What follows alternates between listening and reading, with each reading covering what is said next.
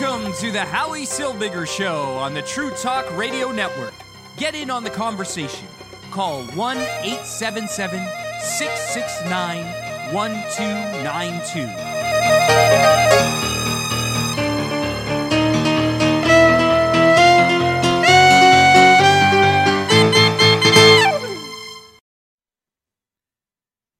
Years ago, in the early 90s, I went to Poland to tour the death camps that killed my ancestors. The death camps that killed my great grandparents, death camps that killed my great uncles, my great aunts, death camps that took millions of Jews. And as I walked through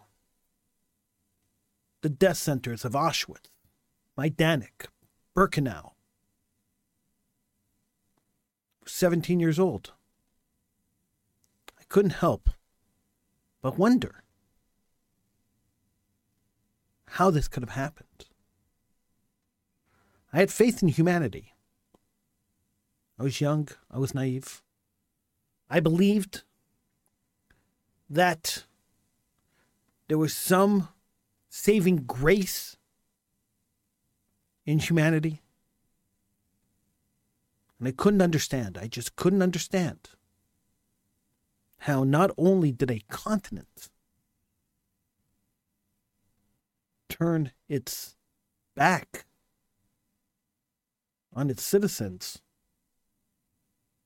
but humanity turned its back on the Jewish people. I couldn't understand how just outside the gates of the death centers of Nazis, there were homes. People lived there. I, I couldn't help but think that those homes, when the crematorias were spewing out the ashes of my Jewish ancestors, those homes weren't turned black by the soot spewing from those chimneys. I couldn't help but think that the people living in these houses would leave their homes every single day and look over the fence and see the emancipated men, women, children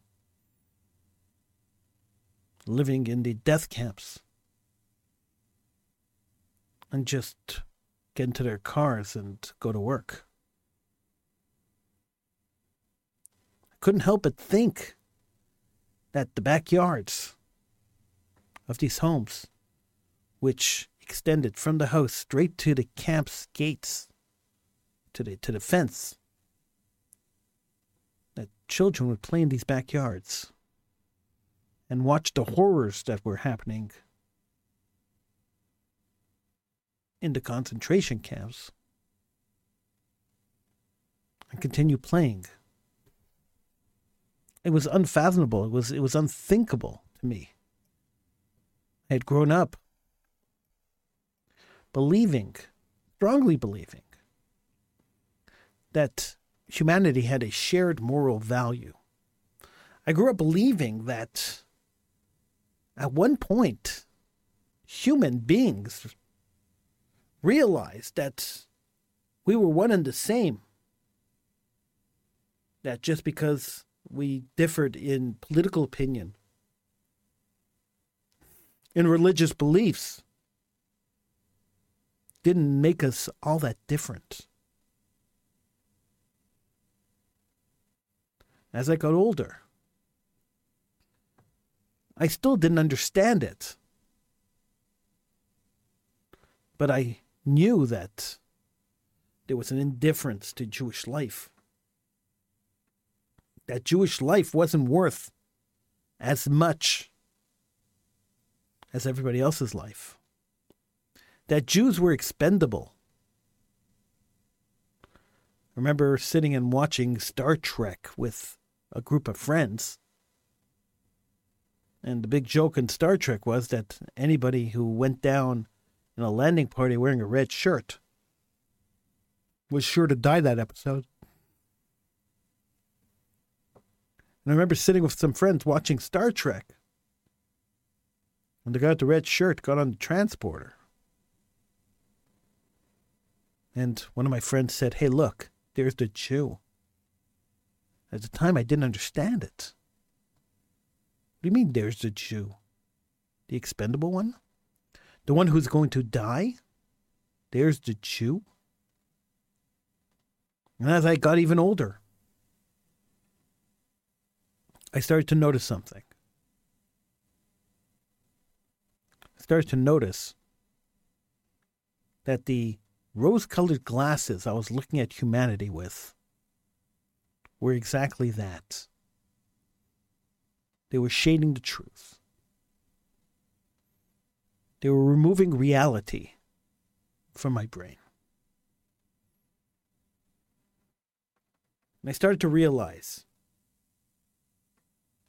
that Jews have no allies. Jews have no friends. We have each other, and that's pretty much it. I started to realize that living in North America was a temporary thing for the Jewish people. Not because Mashiach was coming, but because the death squads are coming again. It seems that the Jews in the diaspora were a wandering people, and it was meant that way. It seems that any time Jews get comfortable in whatever country they're in, suddenly the country rises up against them. And they have to flee again.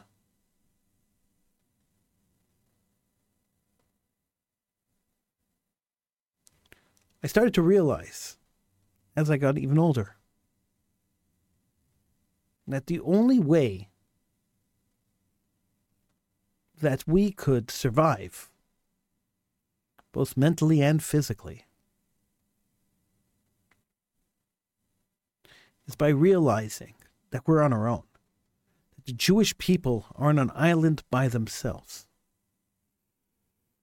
surrounded by sharks. And there's two ways to deal with sharks. One, you could sit on the island you could hide in a shelter and hope that the sharks don't manage to come uh, on ground and break through the door and eat you. Or two, you could pick up arms and you could fight the sharks. These are your only two options when you're on an island by yourself, surrounded by sharks.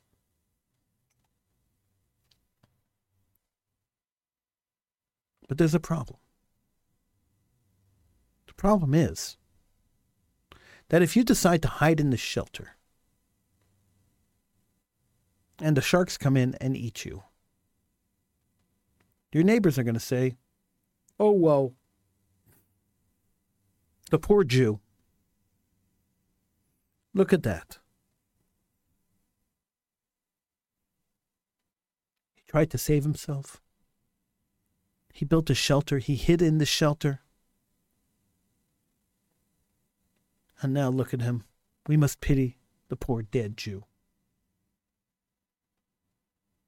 Or you could go the other way. You could pick up guns. You could start shooting the sharks. Start killing the sharks. Kill the sharks to save yourself. And the people, the people around you, they'll say, Oh, look at that.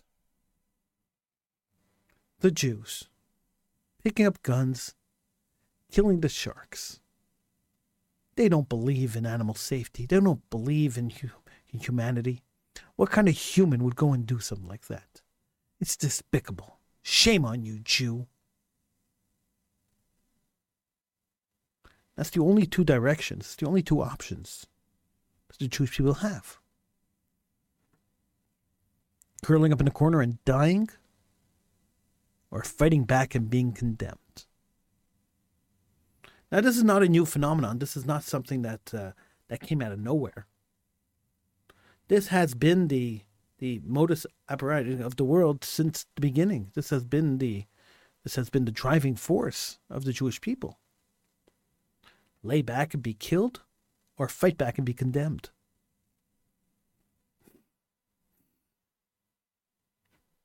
But you figure, after so many years of fighting back and being condemned, we'd be immune to it. But we're not. We're not immune to it. We're still shocked. It's amazing that we're still shocked when our neighbors get up and say, genocide to the Jewish people. We're still shocked when people walk through the street and openly call for Palestine from sea from the river to the sea. We're still shocked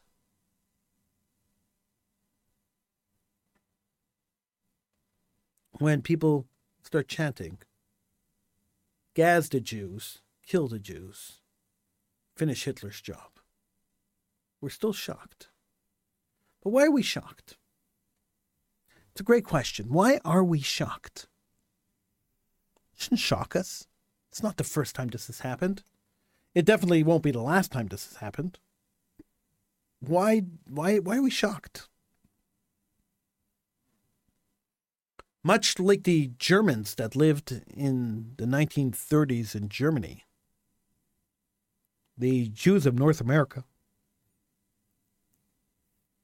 have assimilated into society so greatly that they believe, they honestly believe that they belong in the society. Much like the Germanys of the 1930s, the Jews in North America have infiltrated every aspect of society, from politics to music to comedy to to to teaching to banking to whatever. You find Jews in every field doing everything in North America. And that makes them comfortable. Problem is, when Jews get too comfortable, that's when the problems start. The rallies and the protests that we're seeing in support of Palestine, whatever that means, are not really that.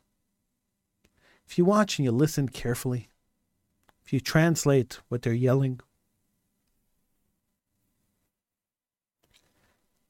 it's much worse than Free Palestine. They're yelling, kill the Jews. I've mentioned it before. In Sydney, Australia, they yelled, Gaz the Jews. In Montreal, Canada, they yelled, kill the Jews. In Toronto, they yelled, burn the Jews.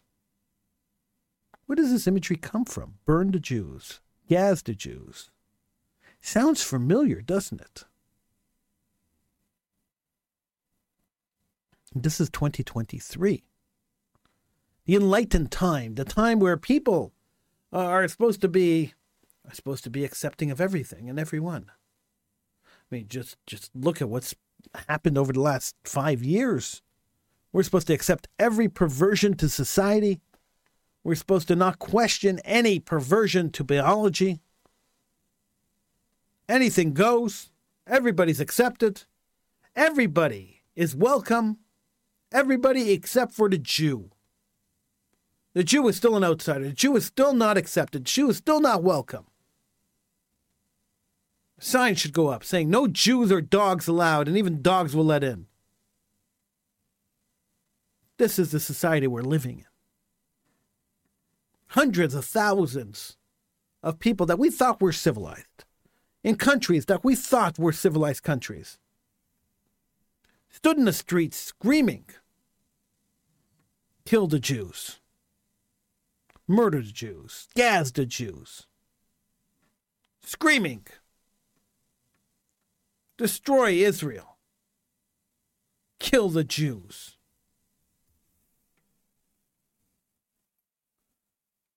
And we are supposed to sit by quietly and accept that's our fate.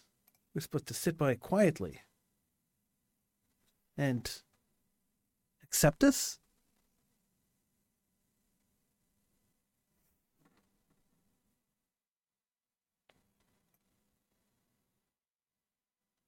Not so sure that that's such a great idea. I'm not so sure that we should sit quietly and accept it. In the 1940s, many Jews, when they saw the rise of the Nazis, said, This too will pass. We will survive it. The Jews have been through much worse. And they didn't survive it. The Jewish people barely survived it. Now, a threat to humanity has risen again. And it's not a new threat to humanity, it's just one that we've ignored for years. And this threat to humanity has already committed one atrocity and shown who they really are and what their goals really are the annihilation, the extermination, the murder of all Jews. Everywhere, not just in Israel, right around the globe. They've made it very clear, they've stated in interview after interview all week long, all month long, that their intention isn't to destroy Israel, isn't to free Palestine, whatever that means. Their intention is to murder as many Jews as possible and to annihilate the Jewish people. To make the world Jewless. That's their intention. And that's been their intention all along. They've stated it from day one, 1988. When they wrote their charter, they stated that fact that they wanted the world rid of Jews. They wanted the world Jewless. And the world ignored them, accepted them. Then they committed an atrocity, an unspeakable horror upon the Jewish people, killing 1,400 Jews in one day, but not just killing them, butchering them, massacring them, annihilating them, desecrating their bodies, beheading them, killing babies, women, children, burning families alive, taking babies, shoving them into ovens, and baking them in front of their parents. Those are only the speakable atrocities that they committed. There's a lot of unspeakable ones. And kidnapping 220 people and holding them hostage as civilian shields as human shields. And that garnered the sympathy of the world for about three days.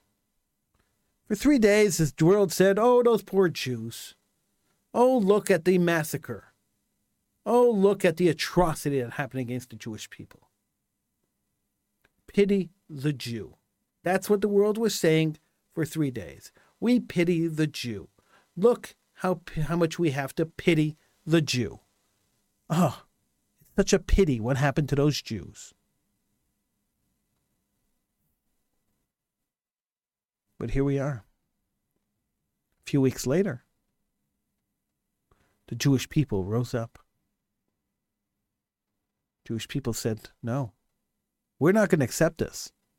We now have an army, we now have a state. And we are not going to accept the fact that we were killed, murdered, slaughtered, raped, tortured, kidnapped. This is unacceptable. And so the Jewish state, with the Jewish army, rose up and said, We will kill and destroy our oppressors. Anybody wants to come and oppress us today, we have the power to destroy. But we're only after the oppressors. We're not after the civilians. We don't want to kill innocent people. We want to kill the oppressors. We want to kill the people who came to kill us. That's it. We want to live in peace and harmony. We have nothing against the people. We only have something against the people who came to kill us. The general population we have no problem with. And so Israel, who could wipe out the Gaza Strip in 40 minutes, they have the technology and the weaponry to take out the entire Gaza Strip in 40 minutes, made a strategic decision, and something no other country in the world would ever do. They decided to send troops in to root out the terrorists so they could save civilian life. They bombed, target bombing buildings where the terrorists were hiding, bunking, uh, busting bunkers where the terrorists are hiding underneath the ground. And they went in with ground troops, sacrificing their own soldiers, their own young people, so that they could save innocent civilian lives. And what do they get in return for this morality? What do they receive in return for this unbelievable? And most most generals and most armies will tell you that this is really unbelievable. This unbelievable show of compassion and empathy for civilians living amongst the terrorists and the murderers and the genocidal maniacs. Condemnation from the world. That's what they get. Now the world is calling for a ceasefire. Stop the hostilities. A humanitarian ceasefire. Now we all know, and it's no secret, we all know, that a ceasefire means nothing to the Arabs. It never has. Every time that Israel's gotten into a skirmish with Hamas, and Israel's lived up to their end of a ceasefire, Rockets still rain down on the heads of Israeli civilians, as they did for the last 17 years, without one peep from world from the world.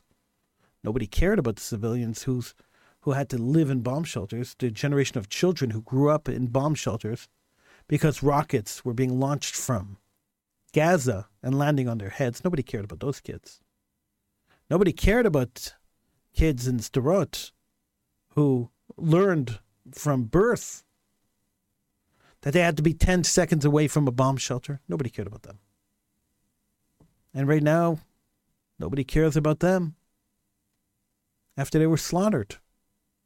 Slaughtered by the Nazi Arabs that came into these towns and just wiped out entire towns of people. But everyone's forgotten about that. It's funny, when Jews are killed, the world's memory is very, very short. And everybody forgot about the massacre. Everyone forgot about 17 years of missiles falling on Israeli heads and the restraint that the Israeli government showed as those missiles landed on Israeli civilians. One seems to forget this. And now they're calling for a ceasefire. The genocidal maniacal Israelis should stop bombing Gaza, they're yelling. But nobody's yelling about the bombs coming in from Gaza and landing on civilian heads in Israel. Nobody's yelling about that. And that's been going on for 17 years. We all know that the only time Hamas calls for a ceasefire, this has been historically proven, is when they're running out of ammunition or when they're losing the war. Then suddenly, oh, we need a ceasefire. We need a humanitarian ceasefire. We have to bring in humanitarian goods. We have to make sure that the people of Gaza are suddenly eating. Not that they ever cared about the people of Gaza before, they're just there as human shields. They didn't really care about them. But now, ooh, humanitarian.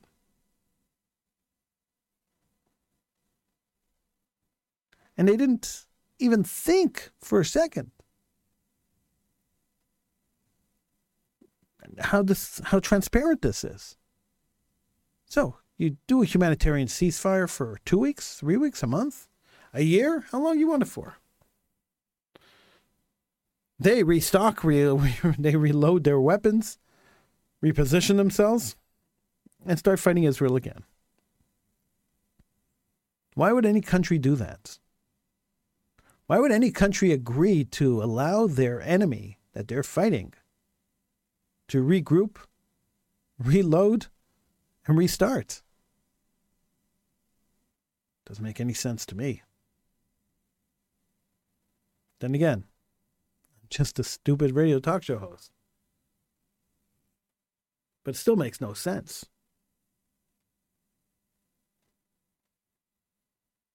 I understand now. I understand that Jewish life means nothing to the world. I understand now that our neighbors and our friends, no matter where we live, could turn in a minute and start killing you and me and every other Jew. I understand the danger we are in the continuous danger that Jews live in around the world. I didn't get it when I was 17. I get it now. How do we, what do we do? How do we, how do we go about, you know, fixing this? Is there a negotiated way? Is there a way to negotiate a, a, a peaceful settlement to this? Is there a way to, to tell our friends and our neighbors that they shouldn't kill us? I don't think it's going to work. People living around us, hundreds of thousands of people are getting into the streets and who are yelling, kill the Jews, commit a genocide against the Jewish people, annihilate the Jews. Anyone who yells from the river to the sea, Palestine will be free, is calling for the complete annihilation of Israel. And since we know that these are our neighbors, are our friends, the people who live around us, there's very little we could do to change them. And that leaves us with one option. And one option only. That's moving to the land of Israel. That's it. Thanks for joining me. I'll see you again tomorrow. I'm Howie Silberger.